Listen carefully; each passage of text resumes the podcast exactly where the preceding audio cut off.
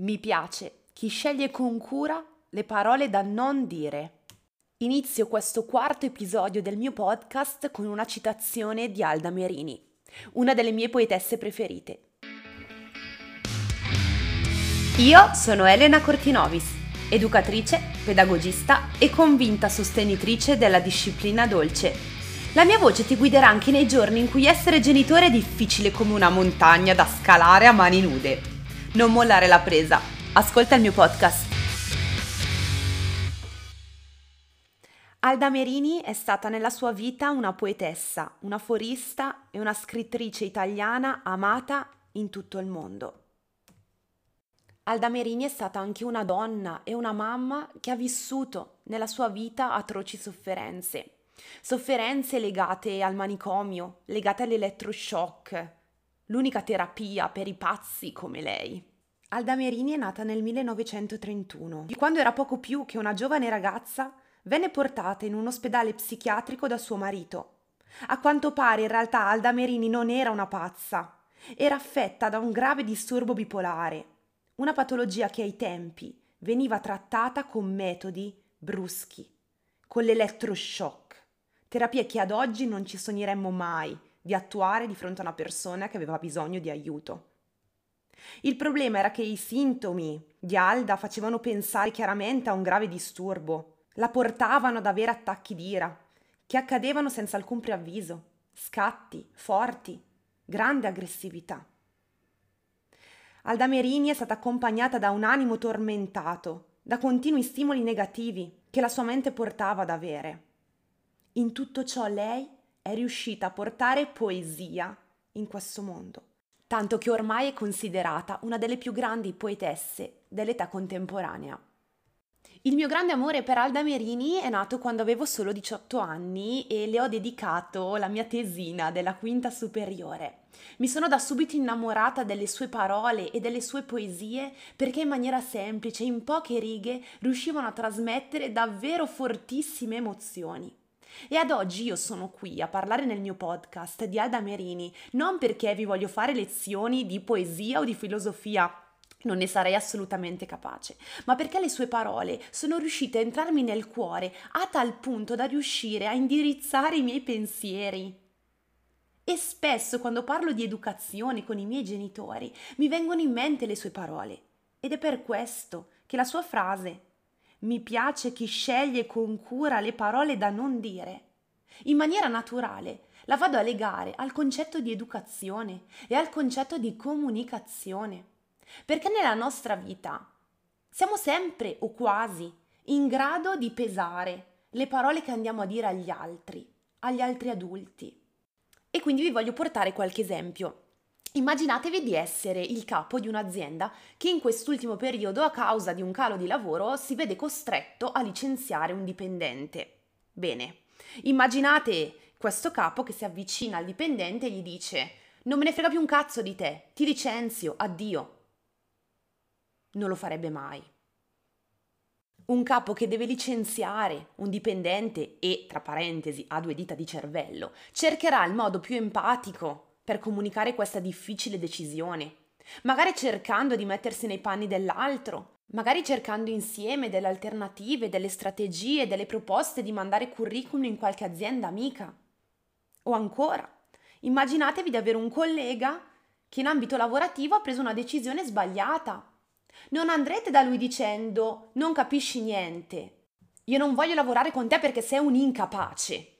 Ora, anche qui, apro parentesi, sempre se questa persona ha due dita di cervello, andrà dal collega a dire guarda, non sono d'accordo con la decisione che tu hai preso.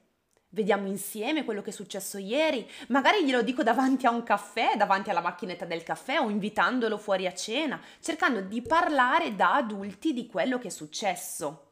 Ora, questo inciso per forza eh, ve lo devo mettere. Ovviamente lo so, non tutti è così, c'è ancora chi utilizza comunicazione violenta per licenziare, per parlare col collega, per parlare con la moglie, per parlare col marito, ma in una società adulta tendenzialmente, nella maggior parte dei casi, la comunicazione che abbiamo con gli altri adulti è tendenzialmente rispettosa. Prima di dire qualcosa a qualcuno davvero ci pensiamo cento volte. Quando invece parliamo con i bambini, con i nostri figli, non pensiamo cento volte a quello che dobbiamo dire.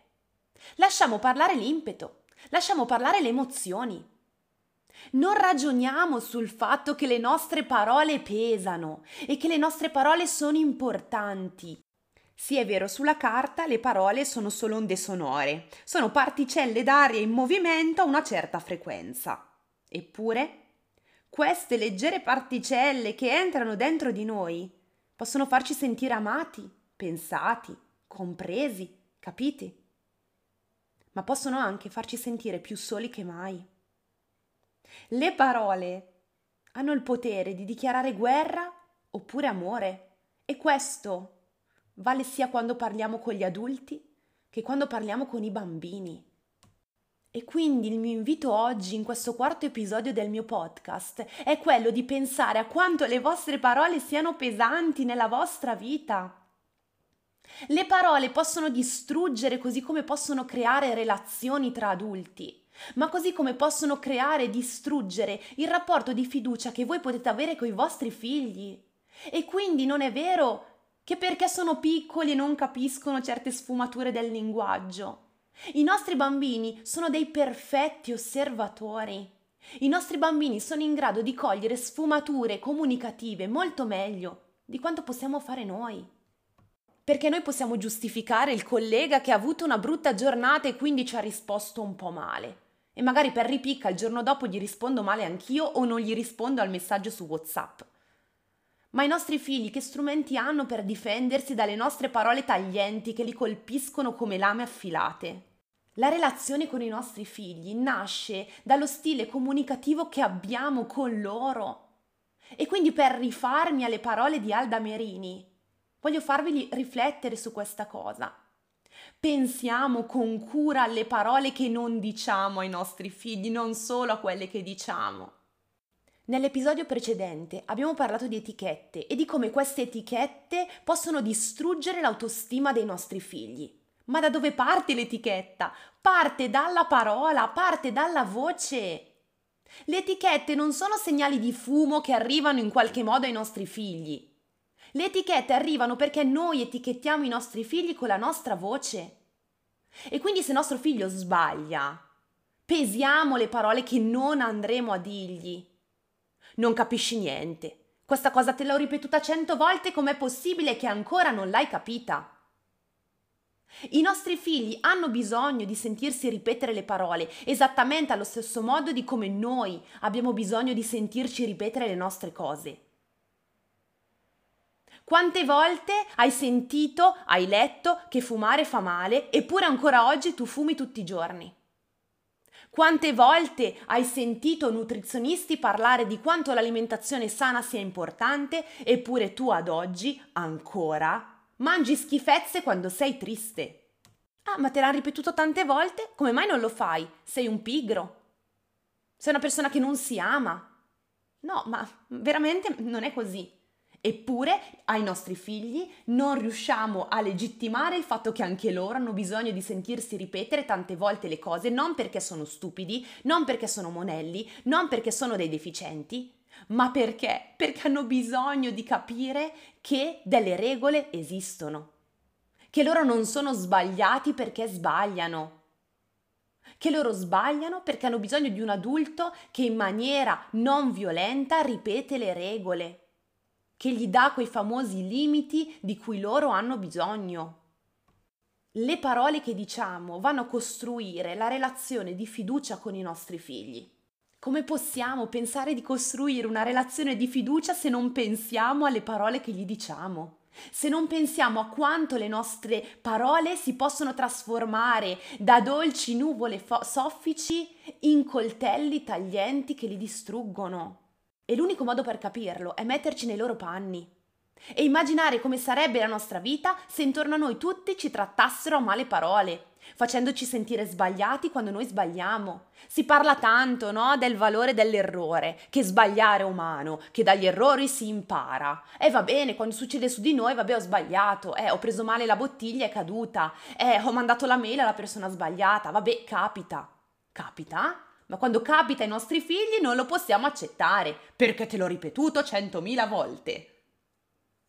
Pensiamo a queste cose, allenare l'empatia non è pura teoria, deve diventare pratica e la pratica passa dalla comunicazione, passa dall'idea che quella stessa frase detta a noi ci distruggerebbe, ci farebbe davvero tanto male. Ma io lo so cosa stai pensando. Stai pensando, vabbè Elena, è semplice nel momento in cui tu non stai vivendo grosse emozioni. Ma quando io rispondo male a mio figlio, quando io rispondo male al mio capo, a mio marito, a mia moglie, quando sono incazzato, quando non riesco a gestire le mie emozioni.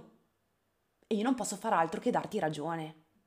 Finché siamo calmi, siamo tranquilli, abbiamo tempo, abbiamo la coscienza di riuscire a pensare alle parole giuste da dire o da non dire, per far riferimento alla poesia di Alda Merini. Quando siamo arrabbiati, quando siamo tristi, quando siamo in una condizione di emozioni forti, di emozioni trascinanti, allora lì è difficile pensare alle parole giuste. Ma ragazzi, questa non può essere una giustificazione. Questo è un chiaro segnale del fatto che noi dobbiamo iniziare a imparare a allenare la nostra capacità di gestione emotiva. Perché ricordatevi sempre che noi siamo i contenitori delle emozioni dei nostri figli, non possiamo fomentare le loro emozioni. Se un bambino è in difficoltà perché ha sbagliato, se un bambino è in difficoltà perché è in preda a lui stesso a un'emozione forte, io con le mie parole lo devo spegnere, non lo devo accendere ancora di più.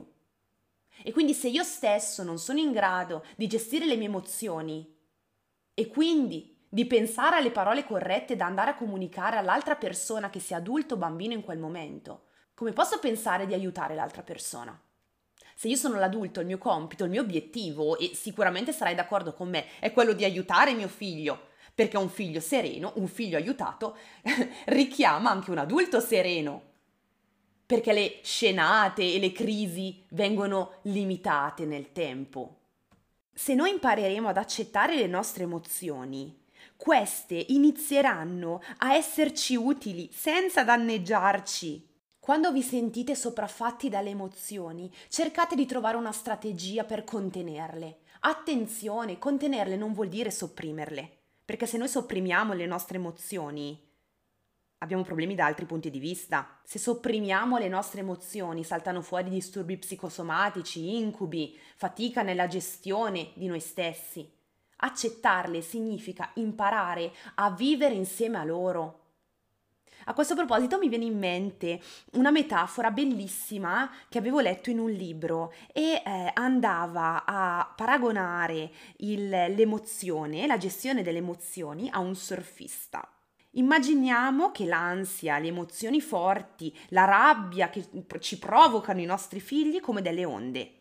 E noi siamo dei, degli, dei surfisti. Quando l'ansia, la rabbia, la paura, la tristezza chiamano, dobbiamo prepararci, prendere la tavola e farci portare a riva. Se noi ignoriamo l'onda o proviamo a scagliarci contro con altra rabbia e altra eh, tristezza o paura, veniamo travolti e trascinati sul fondo. Le onde non possono essere combattute col nostro corpo quanto siamo piccoli rispetto alle onde, ma non ci possiamo neanche lasciare trascinare via. Dobbiamo riuscire a trovare la nostra tavola, quindi quel metodo che ci porta ad accettare come ci sentiamo e a utilizzare la comunicazione empatica e ad utilizzare strategie comunicative per riuscire a comunicare con l'altro e avere la famosa relazione win-win dove entrambi siamo i vincitori, dove io ho accettato le emozioni, dove mio figlio vede mi vede come persona che riesce a gestire le sue emozioni e a trovare le parole giuste per una relazione vincente. Termino questo episodio con un'altra frase, con un'altra citazione della mia Alda Merini. Le persone capitano per caso nella nostra vita, ma non a caso. Spesso ci riempiono di insegnamenti, a volte ci fanno volare alto, altre ci schiantano a terra, insegnandoci il dolore, donandoci tutto, portandosi via tutto, lasciandoci niente. Bene, ora forse i nostri figli sono piccoli, noi siamo ancora al centro della loro vita ma arriverà un giorno in cui noi non saremo più al centro della loro vita. Saranno grandi, saranno adulti, si saranno, spero, costruiti la loro vita. Noi non abbiamo scelto i nostri figli così come i nostri figli non hanno scelto noi, ma noi abbiamo costruito nella loro infanzia, nella loro adolescenza, la relazione che ci porteremo dietro quando davvero saranno adulti. E sarà lì che io vorrò essere l'adulto che farà volare in alto i suoi figli. Non voglio essere il genitore che li farà schiantare a terra perché non ha fiducia in loro. Nessuno mi potrà dare la certezza di questo e nemmeno io vi posso dare questa certezza. Ma è oggi che noi dobbiamo iniziare a lavorare sulla relazione di fiducia e di amore verso i nostri figli. Perché quando saranno adulti e non saranno più sotto le nostre ali protettive, sarà davvero troppo tardi per ricucire i tagli. E quindi non è mai troppo presto per iniziare a imparare a comunicare con loro, a pesare le parole da dire, ma anche quelle da non dire. Termino qui perché altrimenti mi commuovo e inizio a piangere. È stato un episodio molto profondo e molto forte. Spero che i miei messaggi vi siano arrivati davvero nel profondo del vostro cuore che vi aiutino a riflettere su argomenti un pochino più profondi rispetto a ciò che quotidianamente noi possiamo vedere. Come sempre vi invito a seguire il mio podcast per non perdervi le prossime puntate e a lasciarmi un vostro feedback di come vi sentite, dei vostri fazzoletti bagnati dalle lacrime in Instagram, chiocciolina Elena Cortinovis o lasciando una recensione direttamente qui sotto il podcast. Noi ci sentiamo martedì prossimo con il quinto episodio del mio podcast. Buona giornata!